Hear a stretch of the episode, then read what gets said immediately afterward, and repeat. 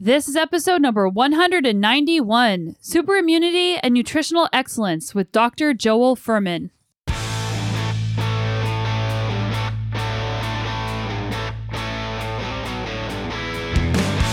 Welcome to the Sonya Looney Show. This is a podcast about how to live a high performance life, spanning the categories of mindset, plant based nutrition, and inspiring stories to help you be better every day we have a healthcare crisis where everybody is committing suicide with food. The idea that you're going to wait till you're 60 years old and develop high blood pressure, heart disease, or a cancer and go to a doctor, and then in a 10 minute doctor visit, he's going to tell you about nutrition and how to clean up your act, that doesn't even make any sense. The doctor you're going to is when you have a problem. You shouldn't wait till you have a problem to start to eat healthy. You should have learned that through your whole life. Thanks so much for hanging out with us today, and I'm super excited about today's guest. Before we get into it, I just want to say thank you to those of you supporting my work financially on Patreon and PayPal. And if you want to do so with just a few bucks a month or a one time donation, you can do that in the show notes. Or if you just want to leave us a review, that goes a long way too. If you're interested in digging in deeper into plant based nutrition, you can visit my new website, plantpoweredtribe.com, where I have frequently asked questions, resources, my cookbook for sale, and even some fun merch that I designed. So check it out, plantpoweredtribe.com. You're also invited to join my free Facebook group, Plant Powered Tribe with Sonya Looney, and anyone can join. You don't even have to eat plant based. So come join over 2,000 people and ask your questions and share your healthy habits. So let's get into today's guest, Dr. Joel Fuhrman. He is an MD, a board certified family physician, six time New York Times bestselling author, and internationally recognized expert on nutrition and natural healing. He specializes in preventing and reversing disease through nutritional methods. And I personally have read several of his books, and they are all awesome. He is the president of the Nutritional Research Foundation and on the faculty of Northern Arizona University Health Sciences Division. Dr. Fuhrman coined the term nutritarian to describe a nutrient dense eating style designed to prevent cancer, slow aging, and extend lifespan. For over 25 years, Dr. Fuhrman has shown that it is possible to achieve sustainable weight loss, reverse heart disease, reverse diabetes, and many other illnesses using smart nutrition.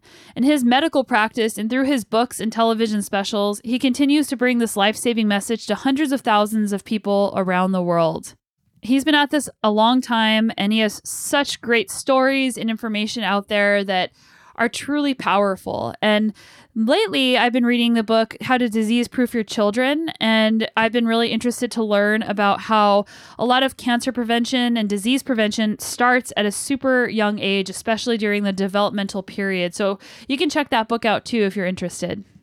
In this episode, we talked about where his interest in nutrition started, his world class career in ice skating. And if you've heard him on other shows, he's mentioned it, but he's never gone into as much detail as in this show.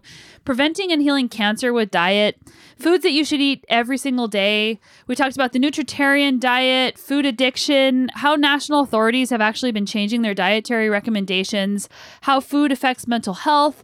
We talked about supplements, mushrooms, soy, and also a bunch of the questions that you guys submitted as well. So there's a lot in this episode. You might even want to listen to it twice. And if you want more, you can check out drfuhrman.com and get everything that he has put out into the world. So let's get into this powerful episode.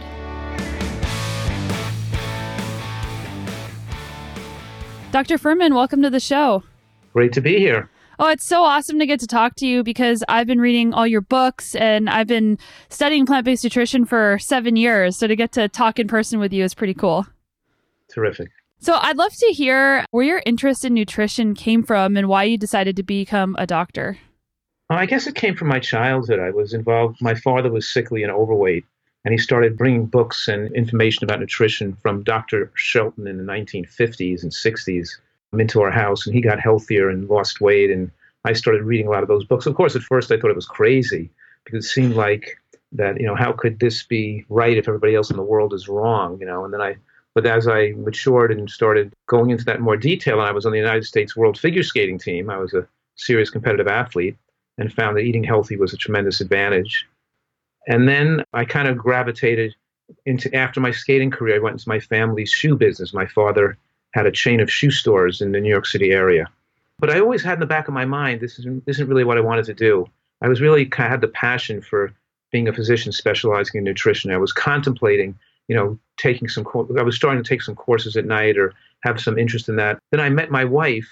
Of course, she wasn't my wife then. We started dating, and she was going to medical school, and started saying to me, "If you're so passionate about this, why don't you just drop the shoe business and go back to school full time. They have these postgraduate courses at Columbia and at you know some major where you can just like sell the business and go back to school if you want to do that.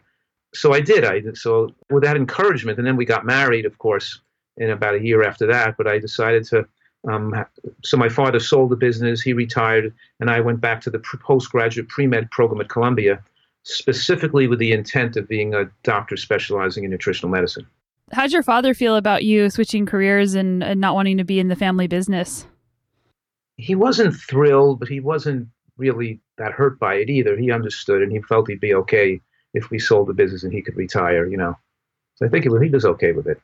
And when did you link nutrition to health? Because I think a lot of people still say, like, nutrition is just if you're skinny or, if you're fat and maybe there's a little bit of linkage but like how did you link those two together and what type of books were you looking for at that time?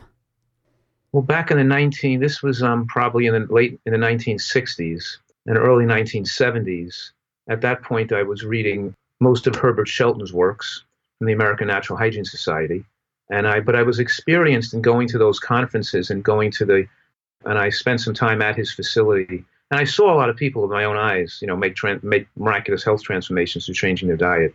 So I really bought into this concept when I was quite young that we can control our health destiny and that most of these diseases are not only preventable but they're reversible. And mostly the, were the cause of nutritional stupidity and nutritional ignorance.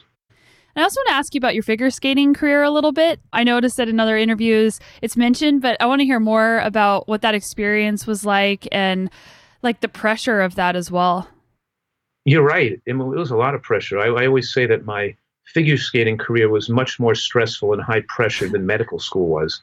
Medical school was easy compared to the figure skating. You know what I mean? Because I was going to college at the same time, high mm. school and college, while trying to train six hours a day is very stressful. And I had to train at three in the morning, you know, from three to eight in the morning or three to seven in the morning when the rinks were empty, so we could get at that, you know, the at that level. So it was a tremendous sleep deprivation and constant, very rigorous training. While I remember studying for my coursework, you know, in the car, while and eating in the car, studying in the car, and otherwise skating and physical training was my number one priority. And I went missing classes. I remember being, you know, called up in the front of the room in a in, a, in high school, and the teacher said to me, "What's more important to you, your school or skating?" You, know, and I and of course I said my skating career. You know, um, it's, it, people didn't understand, but of course it was it was pretty stressful, and especially because in 1973 we were second in the United States pairs championships, and the number one team didn't skate that well, but they were had a great reputation, and so they won the event by I think five judges, and we had four judges out of the nine. It was a close competition, but didn't bother us at all because I assumed the next year was our chance because they were retiring, and we would you know be a great candidate for the upcoming Olympics. And then I got hurt and I oh. couldn't walk for almost a year. So it kind of derailed my skating career. So while in 1974, while I was number one in line for the national title in the United States, I tried to kept to skate and get my foot better, but it wouldn't get better. It was just too painful. So I had to hang it up. So I couldn't compete in 1974 when we actually were number one ranked at that point. Did you have any like depression around that, like the change of identity? You know, I think I did. I'm not, you know, I wouldn't, I wouldn't call it, you know, a major depressive disorder, but it was certainly, you know, sitting in the stands and being unable to compete in 74 and 75. I mean, it was like, um, it was like from being at the top of the world, all of a sudden now you're, you know, you're, you can't even walk. I couldn't even walk. And I'd say, I just want to walk again. You know what I mean? It was mm-hmm. kind of upsetting because my foot was really not getting better and in bad shape. And then I tried to compete and get back into the um, national tryouts for the 76 Olympics. And I really wasn't all better at that point. And I had gone on a fast and emaciated myself, thinking that would help my leg heal, a foot heal. So we weren't really back at where I should be, and especially with all that time off. And then the competition for the Olympic National Championships, Olympic tryouts in 76 was held at the Broadmoor Arena in Colorado Springs at 6,000 feet altitude, which further made it more difficult for me after being out for a year. So we didn't, so I couldn't perform at our best, even though we we're back in the event. And we came in fourth in nationals in 76 after being out for two years of, out of the event. And the top three went to the Olympics. So I did not go to the 76 Olympics, even though I was ranked number one in the country in 74. And then after that, I got, I got, did, got better after the Olympic tryouts and after the 76 Olympics and came in third in the world professional championships after that and actually got a little better and got back our former conditioning more. It just took time, you know. And then at that point, I wasn't, you know, in those days to be an amateur competitor, you couldn't take any money and you couldn't, you know, be paid for professional skating like they do today. Right now, the people that compete in the Olympics are professional athletes. They're being paid and supported. And in those days, it was all coming out of our own pockets, meaning our parents' pockets to pay for that type of training. And, and so I couldn't continue to go on as an amateur competitor after 76, after the 76 Olympics. So we turned pro. And then, you know, and, you know, maybe that's what um, would, I've never would have been able to pursue a career as a physician if that didn't happen. So you just look at the, maybe it was the best thing in the world, you know, that, uh, and of course now I'm still enjoy sports and enjoy playing tennis and skiing and, you know, doing, and biking and doing all and hiking and doing all these things I still enjoy and at the age of 66. That's awesome. Uh, I actually had there's a, a, figure skater named Meagan Duhamel, and she was on the pairs team for Canada, and they won the gold medal in the last Olympics. And I met her on a panel at a Veg Fest because she also eats plant based. So, yeah, that's pretty cool. But so I want to talk about the problem with our healthcare system because you mentioned that you went and got your MD specializing in nutrition, but most MDs I've spoken with don't seem to know a lot about nutrition, and it's been really frustrating for me trying to have conversations with them about certain things. Yeah, I mean, physicians aren't trained who don't really know much about nutrition. Very few people do, but I'm trying to derail or not focus on that frustration people have because mm-hmm. you shouldn't be going to your physicians looking for nutritional guidance. They're not the people that are going to help you here, and they don't spend enough time with you anyway. Therefore, urgencies or emergencies, and because they're not knowledgeable, you know, you're not accept that your mailman or your lawyer isn't, or your person doing your plumbing is not knowledgeable about nutrition because they're not. So why would you care if your physician knows nutrition or not? We want everybody to, you know, my feeling is to be reading, writing, arithmetic, and nutritional excellence in every schoolroom taught across, you know, elementary schools, high schools, and colleges, which should be a requirement because it's the most important thing that determines our health and our life and our mental attitude and our happiness and our physical being as we age. It's the most important thing in our life is knowing how to protect ourselves from diseases. And we have a healthcare crisis where everybody is committing suicide with food. And the idea that you're going to wait till you're 60 years old and develop high blood pressure, heart disease, or a cancer and go to a doctor, and then in a 10 minute doctor visit, he's going to tell you about nutrition, how to clean up your act, that doesn't even make any sense the doctor you're going to is when you have a problem. You shouldn't wait till you have a problem to start to eat healthy. You should have learned that through your whole life. So I don't really see that the answer is having doctors trained. It's, it's societal awareness, and every person in every career and every educational opportunity has to un- understand the importance of, of how to eat right. I think that's such a great point that a lot of our health is our personal responsibility, and we can't just wait for somebody to fix us whenever something goes wrong. So, like, I think a big challenge people have is decoding nutritional science because there's so much out there. That's one of the reasons why it took me a while to change my diet because I didn't know what to believe. So, how, like, how do people know what to trust and believe when they're getting like pummeled from every angle, and then there's like funding from different industries and all kinds of things like that? It's really difficult for people. I mean, you know, that that's why people can because there's so many people with different messages, and that you know, I try to explain and I write books on this, and I think my books are the most heavily referenced books for lay people that are ever done. In my most recent book that's coming out now, and I have 12 books I've written, six of which have become New York Times bestsellers. They all have at least 500 scientific references that can be verified as to what I'm saying in the book, and I try to be as complete as possible investigating the question at, that is being answered at that at that point in the book, and not cherry pick and not go and go through the whole all the data. And we give more credence to studies that go on for decades and follows large numbers of people and look at hard endpoints because short-term studies that for one or two years looking at soft endpoints like blood pressure or glucose levels or you know or weight loss are somewhat misleading because any kind of unhealthy anything you can do in the short term could result in short term like eating a Twinkie diet or just being on cookies could have a person be sick of eating, you know, eat less calories and lose weight and look a little better a year later, but they're not going to live very long eating that way. And unless you maintain something for the rest of your life, it's you don't maintain any permanent benefits. So it has to be maintained forever. So the real question here is what's going to afford people the opportunity to be healthy as possible in the last 10 or 20 years of their life, not have dementia, not have full mental faculties, no cognitive impairments of brain shrinkage, and of course, no heart attacks, strokes, cancers in the process, and, and, and have their full physical capability so they can, mental capacity, enjoy their life to the fullest then. So I think the evidence for that is overwhelming, and we know that this the portfolio of natural plant foods that have the full variety of these anti-cancer substances called phytochemicals or phytonutrients is the answer. I always say that we've landed the man on the moon already. And what I mean by that is we already know how to win the war on cancer. The answer is vegetables. You have to eat a diet with lots of vegetables in it, especially green vegetables and other colorful vegetables. But people don't like that answer. They want a different answer. They want to be able to smoke three packs a day and have a magic pill and not get lung cancer. They want to be able to eat their, their croissants and their bagels and their pizza and not get breast cancer. But that's never going to happen. These processed carbohydrates cause cancer. If you want to eat them, you have to expect you're going to get cancer. You, you know, in the real world, life is unforgiving and it's not a fairy tale. You don't get something for nothing. You can't get a magic pill that's going to enable you to eat disease causing foods and then have it undo it with a magic pill.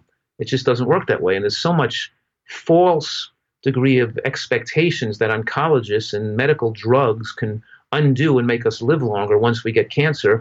And the reality is, it's mostly futile, and very, and the lifespan advantages you get from conventional chemotherapy for most common cancers is, is very marginal at best. The best thing, you know. So the winning the war on cancer, including making people live longer who have cancer, is still most affected by what we put in our body and how we eat and how we live not by access to medical care.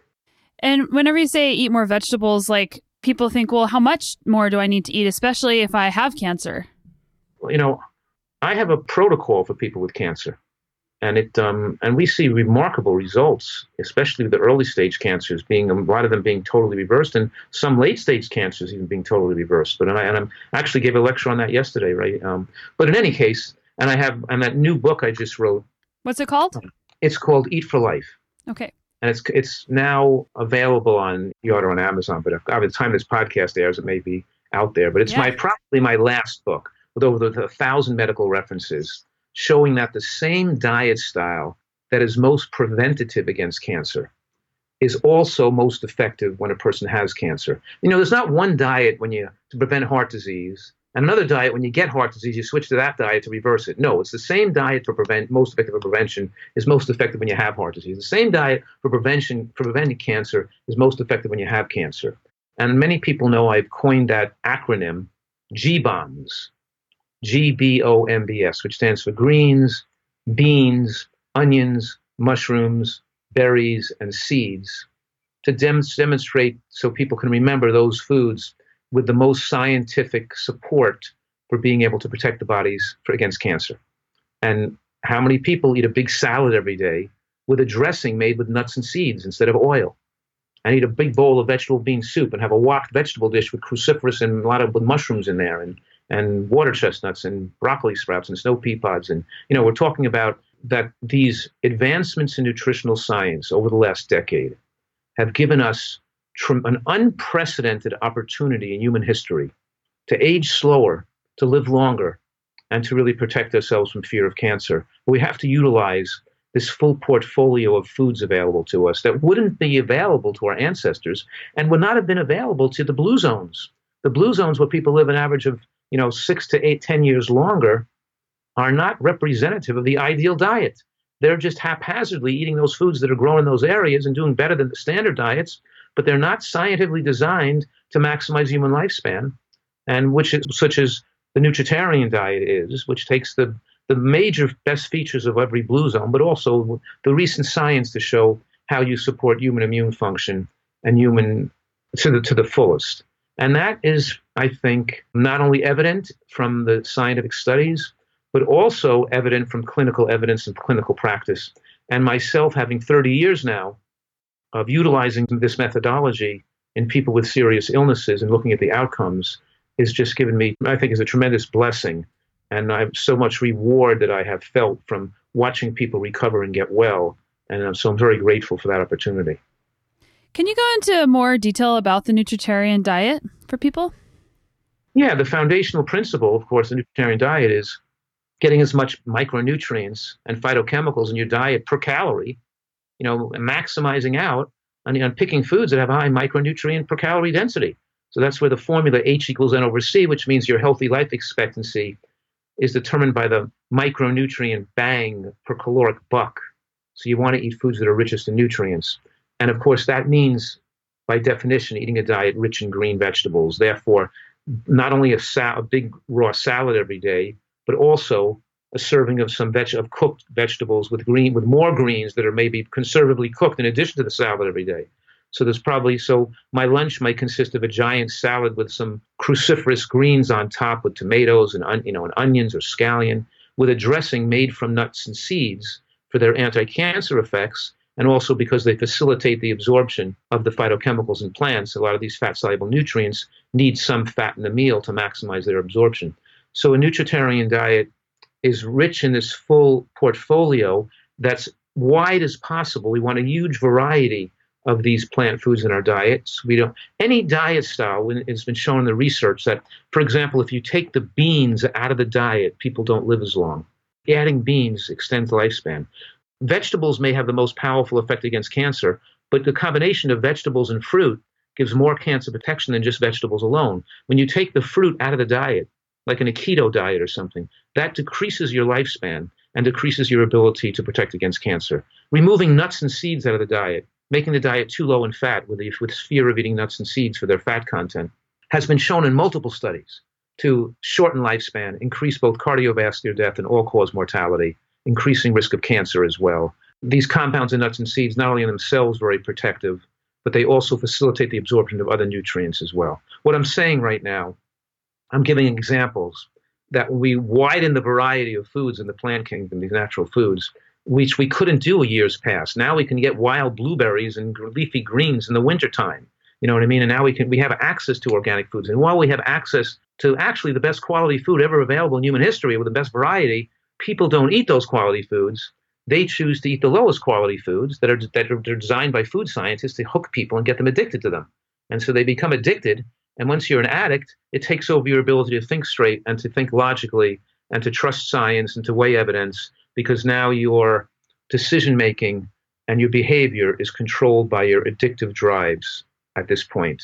And that is why it means you that you don't want to give up your salt and your sugar and your oil and your cheese and all these things that are very that are these addictive substances that you've been brainwashed to think are okay.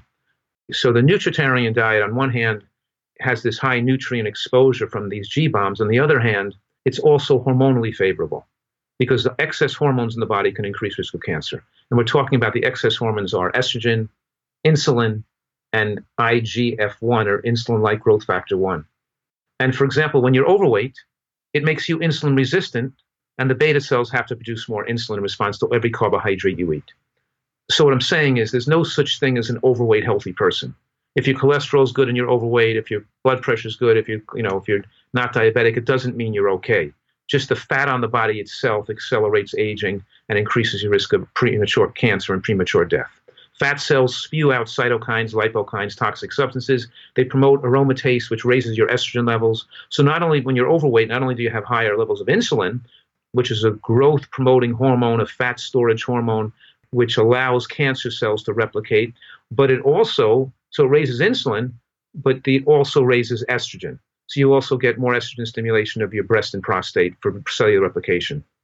And then if you throw into the mix more animal protein, which then is a primary growth promoter, because we know that you know the only time a natural species of a, of a primate would get a high pro- animal protein would be when they're nursing, you know, when they're getting them.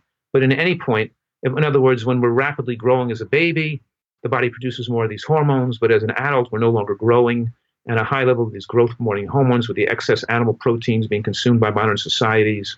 We have tissues that don't grow anymore, so we're promoting the growth now of tumors and cancers, and in combination with high levels of estrogen and insulin, the high levels of IGF 1 can create a witch's cauldron of cancer causation.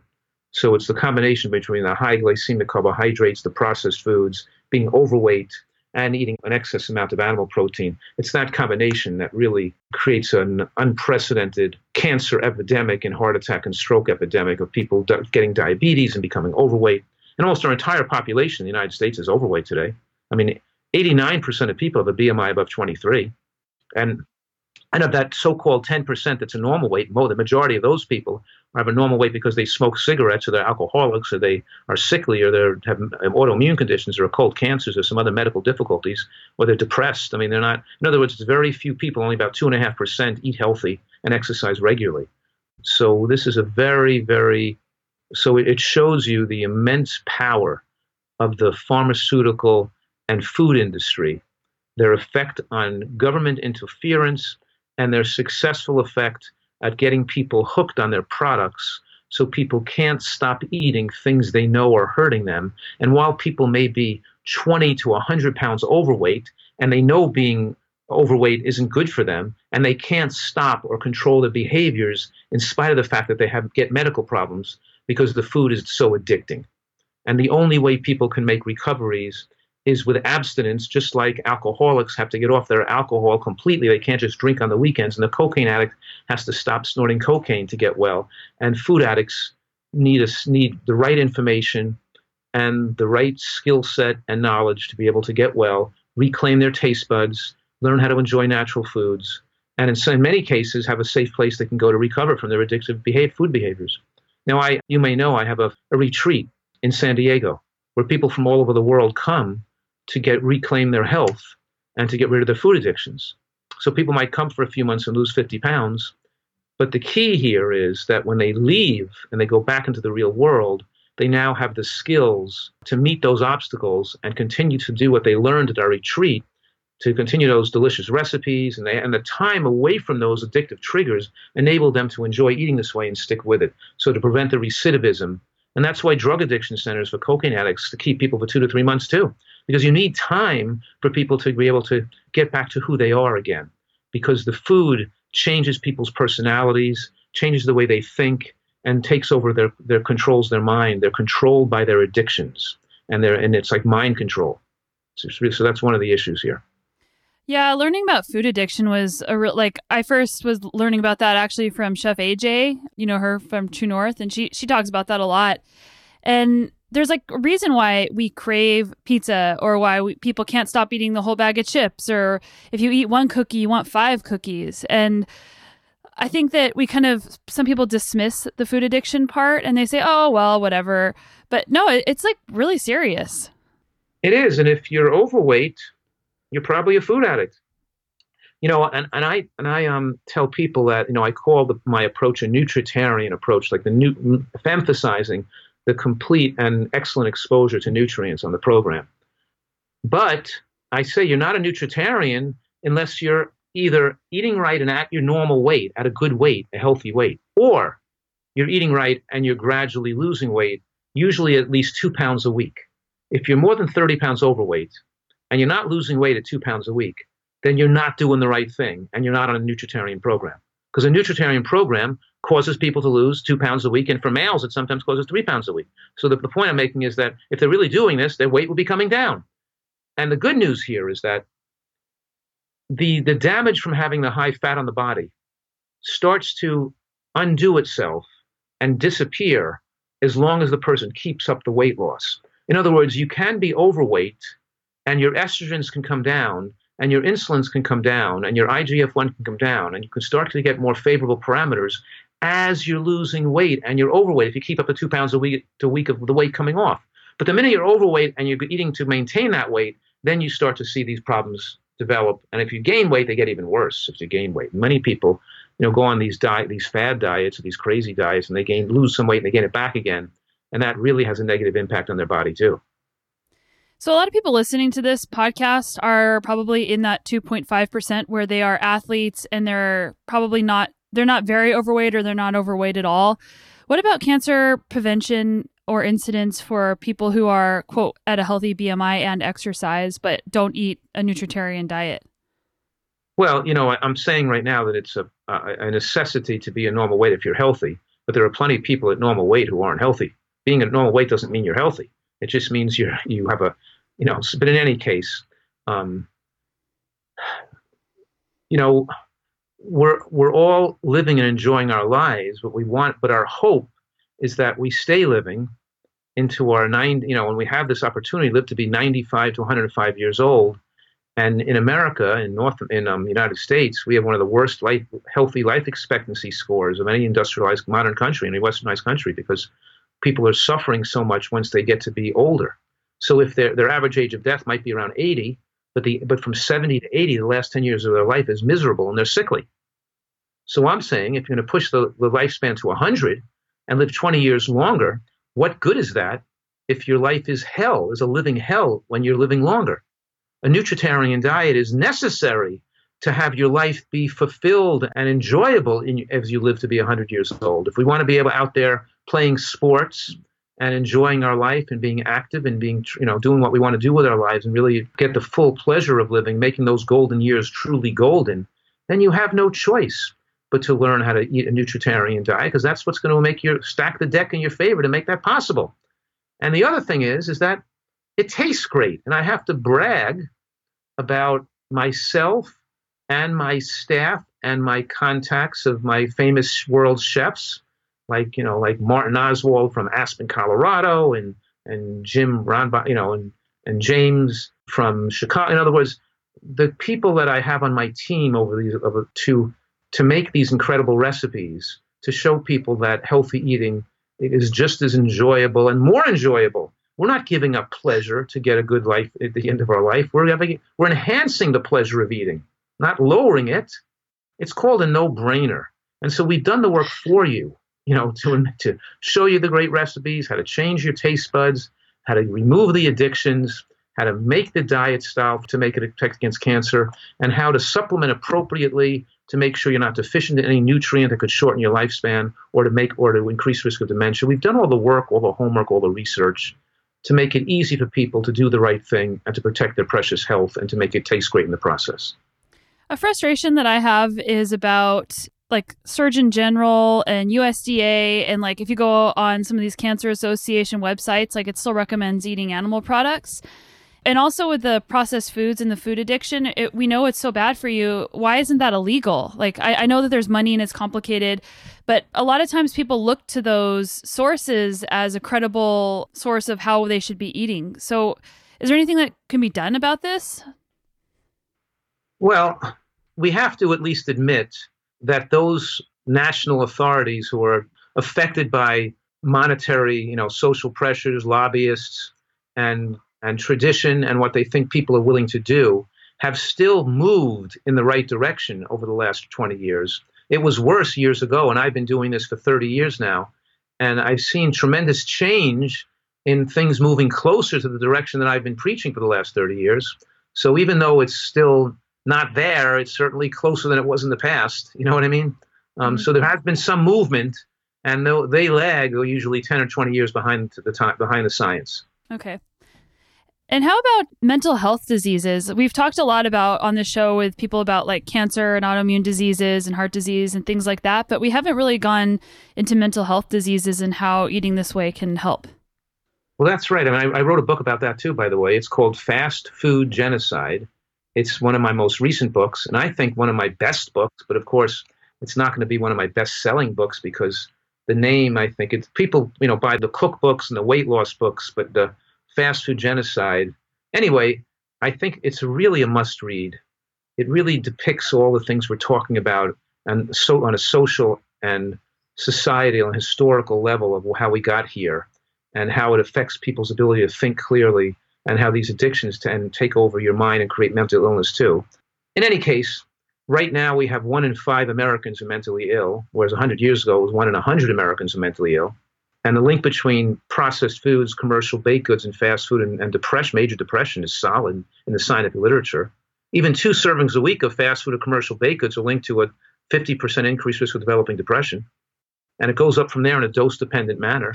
And what I'm saying right now is that most people eat are eating in, are eating fast foods and commercial baked goods um, multiple times a week.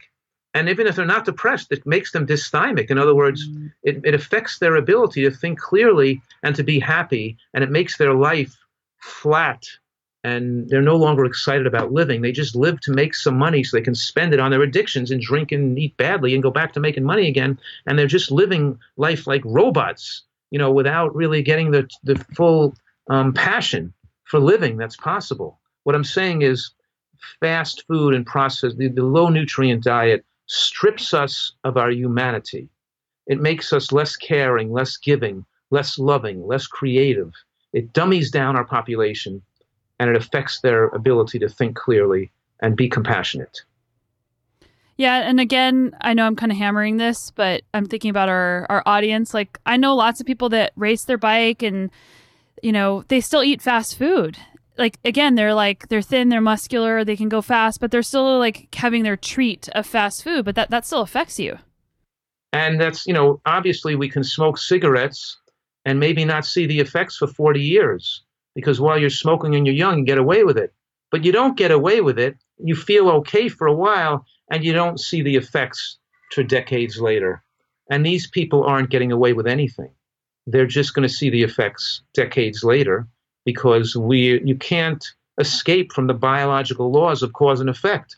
And when you put poisonous substances in the body, you're doing something destructive to your body, even if you don't feel it. So, what about supplements? Because I know, like, a lot of people ask, especially as athletes, there's additional supplements apart from just for health reasons that people take. But the supplement industry is a challenging one because there's lack of regulation. And then there's also just supplements that people don't know what they should be taking. And I know that the one I want to specifically talk about is DHA. And I've heard you speak about this a lot. And I think it's a really important point. It's extremely important. But before we get into that, I also want to reinforce what you said is that there are certain supplemental ingredients that seem to increase the risk of cancer and may be particularly dangerous. And those are found in a lot of conventional supplements on the market. And particularly, we're talking about folic acid, because folic acid is not the same thing as folate found in natural foods like green vegetables and beans. And so, when we're taking things like vitamin A, acetyl and retinyl palmitate, or folic acid, they are not the same thing as the real full spectrum carotenoids we get in food, and it's not the same thing as the folate we get in natural plant food. And because people don't eat enough vegetables and they're deficient in folate, and you have now doctors and health authorities telling people to take folic acid to prevent birth defects in pregnancy, nobody's really talking about or recognizing the harm that's causing and the explosion of a cancer of an epidemic of childhood cancer an increasing risk of breast and prostate and colorectal cancer. Instead of telling people they have to eat green vegetables for the real thing, for the folate we're lacking, they put them on a folic acid pill, which is toxic and doesn't behave like folate. And now people don't have to eat green vegetables for their protective effects. So I, I just want to make it clear that certain conventional supplements are dangerous. Now, the other question you're asking is on a vegan diet, how do we make the vegan diet optimal? so it's not missing anything that you may have gotten that would be important if you were eating animal, if some amount of animal products, because there's not a, a lot of um, historical evidence on vegans living in, in for most of human history. And the answer to the question is that yes, we we have to take a little extra B12 more than the RDI when we're taking a supplement because we need and we should be taking B12 on plant-based diets. And it may be also advantageous for many people to be taking iodine, zinc, and vitamin D iodine, zinc, and vitamin D because we're not eating seafood and we're not necessarily eating seaweed. You can get seaweed and iodine from plants, but a lot of people don't. And then B12, you vitamin D you can get from enough sunshine, but most of us live in climates and, and are indoors and don't have the opportunity to do that and want to protect our skin against skin cancer. And so that's so many people could be vitamin D deficient. And zinc is low. We absorb zinc less as we age. And we know that zinc absorption, that zinc given to the elderly decreases risk of infection and pneumonia.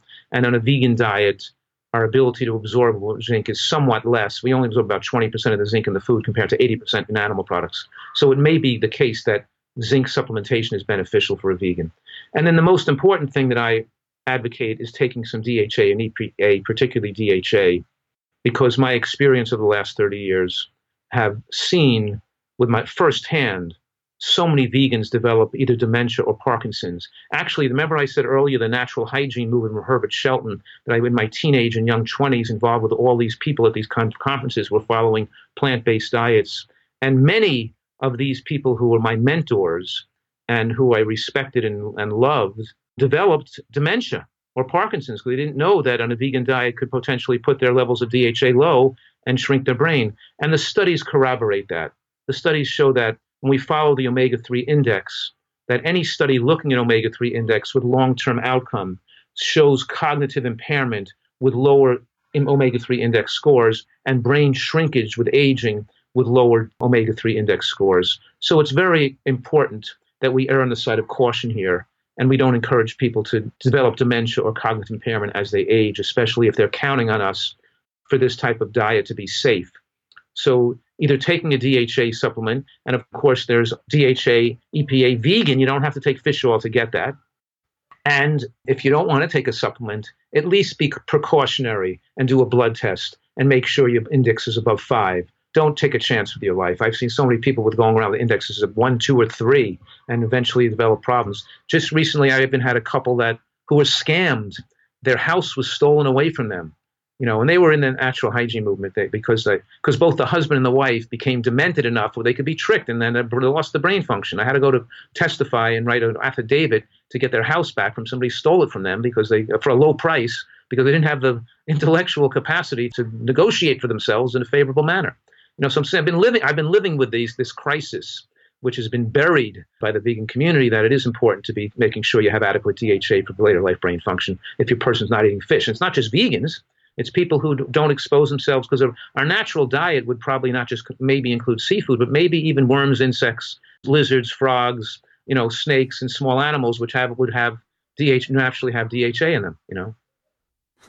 the idea of eating a lizard is just or someone eating lizards is the next big thing is, is kind of funny. well, yeah, well, yeah, I don't see why people are so adverse to eating insects and lizards. You know, they, they go on this like naked and and um, fear, afraid and naked in the woods or in the jungle. What's that TV show where they go in with no sho- with no shoes? I could go in the jungle and live there off the land, but I'm not going in with no shoes or socks on because you know walking barefoot that would like God that would be um, anyway. You know, especially with our feet are not acclimated to that kind of surfaces and getting. But I guess the point I'm making is these people will be bitten up by insects. They'll be they'll be starving to death, and they won't even be eating the insects and the worms and digging in the ground looking for food. They're just because they're so acclimated to being to be turned off from eating insects as food. You know what I mean? But what I'm saying right now is that probably early humans ate some foods that we don't consider food today. They ate a lot of pine nuts and the pine trees. They ate more onions and mushrooms and things that grew, and they ate wild weeds and wild greens are ubiquitous in the jungles and woods. And obviously, they ate small animals, you know, lizards and frogs and insects and things that could be easily caught. If people are still eating a diet high in omega 3s, isn't there like a conversion problem that some people have with ALA and they still need to be taking DHA if they, their body can't convert it properly? The conversion is very low from ALA to EPA to, AP, to ALA to EPA, but from EPA to DHA, the conversion is even lower, and, the, and it's genetically determined. So that's true. Is that some people with adequate ALA, even limiting omega six fatty acids, that can compete for the conversion enzymes, because genetics plays such an important role, some people will have adequate conversion and can make an adequate amount of DHA under those circumstances. But other people, because of their ability to convert those um, enzymes, still don't make enough. So it's really so for safety, we're either giving it to people or we're saying, well, if you if you want to see if you convert adequately, at least draw a blood test to make sure your conversion is adequate. Don't just bury your head in the sand and assume that you're going to be okay and wait till something happens. Because once you get demented or once you get brain shrinkage, it's you can't grow your brain back and, and undo the problem. It's really a, a serious problem that needs prevention, not cure. Gotcha. So I want to go back to this your GBOMBS acronym: greens, beans, onions, mushrooms, berries, and seeds a lot of times I don't hear mushrooms mentioned very often, and mushrooms are amazing. Like, I, I just love eating them because I love the taste and I love the diversity of flavor. Can you talk more specifically about mushrooms? Because that's that's not something that's brought up that often. Well, I don't. I think also people don't recognize the incredible anti-cancer potential of soybeans. They think soy. I'm not talking about tofu or soy milk. I'm talking about real soybeans like edamame, yeah. edamame tempeh, or dried soybeans that you buy like little hard round rocks, and you soak them in water and you cook them into a chili or a soup. They have tremendous anti-cancer effects that people are not recognizing enough, and they're remarkably have anti-estrogenic effects on breast and prostate tissues, anti-estrogenic effects to prevent estrogen stimulation of breast and prostate tissue, while at the same time the genistein has positive estrogen stimulation effects on bone tissue, preventing osteoporosis. So that's underrecognized too. And, and there's, there's myths on the internet that making people fear eating soybeans. Okay, that's number one. The second thing is mushrooms are the most powerful aromatase inhibitors, which means they low, naturally lower estrogen levels. So they, we know that we give women tamoxifen as an aromatase inhibitor, so they keep their estrogen levels when they have breast cancer.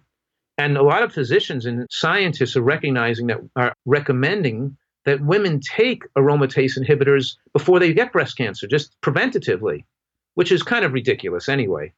But the point I'm making is the best natural aromatase inhibitors, and they're also angiogenic inhibitors, which prevent growth of cancers, are mushrooms. And eating a variety of mushrooms in your diet is tremendously powerful. And it reminds me of a recent study where women who had 10 grams of mushrooms a day had a 64% lower risk of developing breast cancer.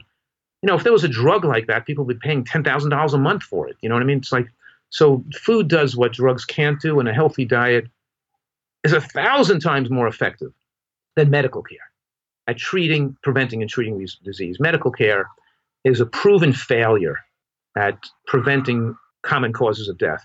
And, and it's just, we can't go to doctors and expect them to give mammograms and other screening tests, and that's going to protect us against cancer. That's not even logical because it's not even doing anything to stop cancer. It's just trying to detect it. It's not stopping it. It's just detecting it when you get it.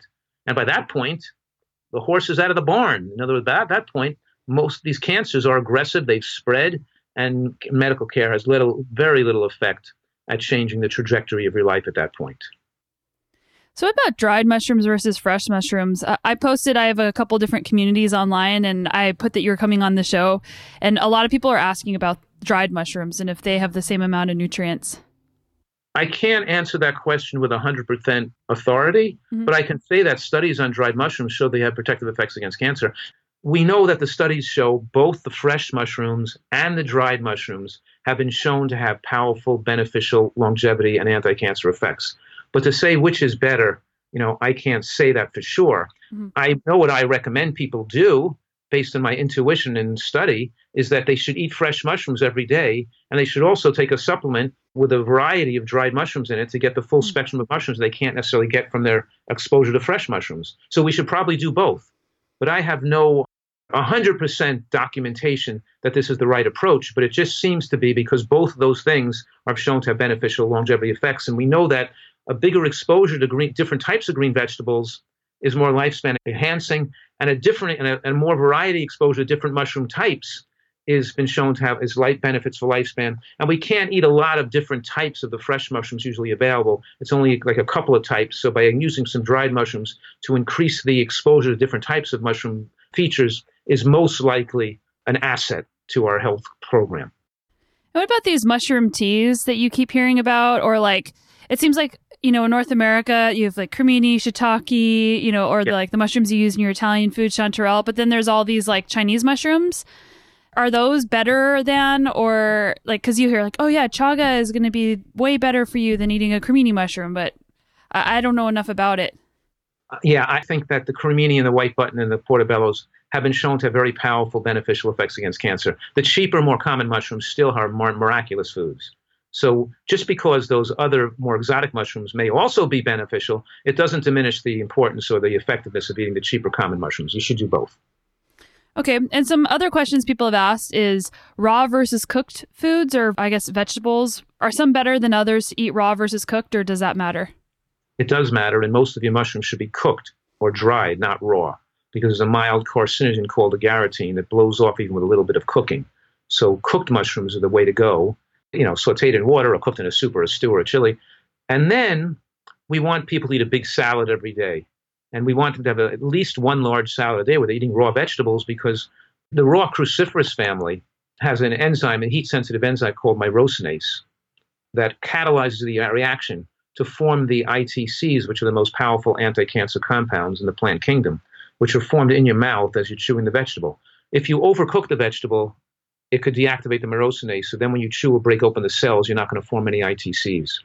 So on one hand, we're recommending people eat a big salad and put some raw cruciferous on top of it, like arugula or cabbage or baby bok choy. And then we're saying when you eat your kale and your Brussels sprouts and your broccoli and your other and your cabbage in a wok, don't overcook it. wok it for six or eight minutes. Or, you, or when you're putting it in water to blend, take it in and take it out in 90. Don't overcook these foods because if you cook them conservatively, we could retain a lot of that myrosinase activity, maximizing their anti-cancer effects. And what about putting them in smoothies? Because you're not chewing it, so your saliva is not producing. Sorry, is it ITCs? Yes, the, the myrosinase enzyme produces the ITCs. It's the, the, the glucosinolate in the vegetable is changes into ITCs by the activity of the myrosinase enzyme. So when you put it in the blender, you break open the cell walls and you mix the glucosinolate with the myrosinase, forming the ITCs in the blender instead of your mouth. So eating blended, so we do recommend people blend their cruciferous and also blend the onion family before you add it to the soups to cook. So we maximize the formation of those compounds before you apply heat to the food because you won't destroy the compounds. It would have just destroyed the enzymes that form the compounds. So yes, so eating smooth green smoothies are, are, are good for people, especially if you don't have time to chew a salad. But I don't recommend people do that instead of eating a salad. It should be in addition to eating a salad because it, there's still some additional benefits you get by chewing and mixing the food with the saliva and the teeth and the structure of the jaw and the bacteria in the mouth producing more nitric oxide. So there's some beneficial effects from chewing the salad as well. So I think people shouldn't just do smoothies, they should do the salads too. Yeah, and just a quick tip for everyone. I actually just throw a chunk of raw, like a big chunk of raw broccoli if I'm making a green smoothie. I mean, if you put too much in there, you can really taste it, but if you just throw a little bit in there, that's just another easy way to get more cruciferous. Okay, so how about fresh versus frozen? This is something I've been trying to pay more attention to in terms of like nutrient value, and I've heard lots of different things about it. Well, I think frozen food is a tremendous asset to our ability to live a long life, especially you know, the, what about frozen wild berries and frozen cherries and frozen pomegranate arils? We don't have, you know, we couldn't be eating wild blueberries fresh, but they're such an incredible food. But and they're so expensive. You're buying organic berries, not maybe where you live because you're like in the organic berry capital of the mm-hmm. world. There, it's awesome. but in other parts of the country, we need to use the frozen to get those into us because we get the fresh and they they're without being put a fungicide on them. They're going to go bad in the store, have a white mold on them, or going to cost five dollars for a little tiny flap this big, and then we're going to put them in our refrigerator. and We're going to open up the next day and they're going to be moldy anyway. So by buying frozen, I think is very very valuable to expand the nutritional variety of our diet. And even when you're buying vegetables frozen, like frozen broccoli or you know or snow pea pods or okra, they usually just quick blanching it they're not overcooking it. So the vegetable usually is very nutritious. And you know, there are other beneficial effects of green vegetables other than the ITCs too. It doesn't mean we're eating frozen vegetables and we're not getting because they have less ITCs than than uh, than fresh greens that we eat. It doesn't mean that we're still not eating the fresh greens because we're still getting a lot of other nutrients that are beneficial in the frozen food. So I'm you can get unsalted, we can get frozen vegetables and fruits that have no other ingredients other with no salt and no other ingredients, no oil. They're just plain frozen vegetables and they're organically grown and they're grown clean. And I think that's an asset. And even if they're not as good as growing your own, they still can increase the variety in, to your diet. And we should also obviously try to grow some of our own food or eat some local organic produce because that's an important part of that, that your um, good health. And I'm trying more and more to garden and grow some vegetables fresh and microgreens and sprouts and to grow some of my own fruits and vegetables, which I think people should do more and more. Yeah, actually, Brenda Davis told me to ask you about how you eat at home and about your garden. Yeah, I mean, you know, I uh-huh. I spent a lot of time making great soil. You know, I have in my retreat in San Diego, I've got like um, biochar and bat guano and earthworm casting. Guano, Ace Ventura. Wild, guano from Ace Ventura. yeah, right, right. So in other words, the, I make such great soil, and when you put these vet, the seeds in the great soil, it's amazing how fast they grow. You know, I remember one day we hadn't had the fence around the garden done well. So rabbits came in and ate all the vegetables, right? All the little vegetables. So I fixed the fence, but within two weeks, all the vegetables regrew like crazy.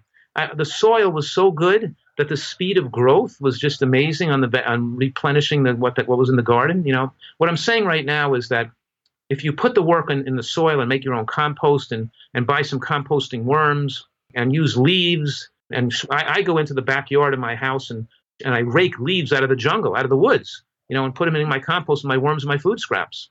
And I make, you know, so, but in any case, um, and I scoop up the deer poop off my lawn. I put that in the compost too. But anyway, I'm, I'm in, and then I put that on my asparagus bed, and my asparagus beds, you know, like they keep coming up every year. You know, they grow, you can almost watch them grow with your own eyes. They just go so fast. So I think that's an enjoyable part of life to garden, reap the harvest of what you grow, and to grow some of your own food. I think it's healthy for you. It's healthy to be in touch with the soil, and it's healthy for you to grow some of, them, some of the food that you consume. I, I think it's really good for people, and I'm into it. The last thing I want to ask about is sprouting, and I've been hearing more and more about this. And you actually don't need a like if you don't have access to a garden, you can sprout in your kitchen. Why is sprouting so good? Well, you know, we use sprouting microgreens and, and in baby vegetables because when the food is young, it increases its density of these compounds to fend off insects and funguses. There's, there's more concentration of the nutrients to protect the plant against being killed when it's young, and those nutrients beneficial are beneficial to us. So by including some young vegetables, you know, baby foods or microgreens or sprouts in the diet is another advantage to maximizing nutrition. And I recognize that I'm into nutritional excellence, and my niche is to teach people what's ideal and most protective. And I recognize that the majority of people aren't going to be this healthy, but I don't want to sell people out and weaken the recommendations and not give them what's best because then they have the full informed consent to do what's best if they want to have the best outcomes. And that makes this most effective for reversing diseases like getting rid of your psoriasis, reversing your diabetes, or getting rid of your lupus. You know, the point is is that these little nuances we're talking about now may be a little advanced for most people to try to perfect the diet to this degree, but when we're talking about a person who has cancer or has lupus or psoriasis or has some sick illness, these little nuances make a big difference and help to manifest a recovery. So I think now you're at 13 books because by the time this show comes out, your Eat for Life will be out. If someone wants to pick up one or two of those books, which one should they get? Eat for Life should be the book they get the most because it's the most recent, the most fully packed with the research, with the recent research. But I think my book, The End of Dieting, is so important to discuss the food addiction and the emotional overeating behavior. And the end of dieting is such an important book. It's not that big, it's digestible for people who are overweight and who struggled with keeping their weight down. And that's so many people who, you know, it's not, I don't think a, um, an athlete should buy that book. They should buy Super Immunity or Eat for Life, but certainly for a person that has overweight, and that's most, and so many people are overweight, that should be the book, The End of Dieting. Awesome. Um, and wh- what is your website if people want to go check it out and see everything you're up to? Uh, drfuhrman.com, D R F U H R M A N.com. And there's inf- we have a retreat tab there for people want to know more about the retreat. And we have e learning and you know teachings and website. And of course, I have a membership there too where people can join as a member and they can either read or ask the doctor and, ha- and communicate with us directly through the forums there and communicate with other people and get and be involved in a community of a support community, which is very helpful for people making this change. Cool. Thanks so much for coming on the show. It was really fun to get to talk to you and to learn some new things too. My pleasure. Of course, good luck and best of health to you and, of course, all your listeners. I hope you guys got a lot out of that with Dr. Fuhrman. Man, I learned a lot, and he has so many books. I haven't read them all, but I have read several of them, and there's so much value in all of them. There's recipes, and I think pretty much all of them, and I'm pretty excited about his new book as well. Also, check out his TED Talk that is linked in the show notes, and we've also linked up Herbert Shelton, who was his original nutrition inspiration. I hope you guys have an awesome week. Thank you so much for listening to the show. Wishing you all the best success in your training and adventures, and we'll see you right back here next week.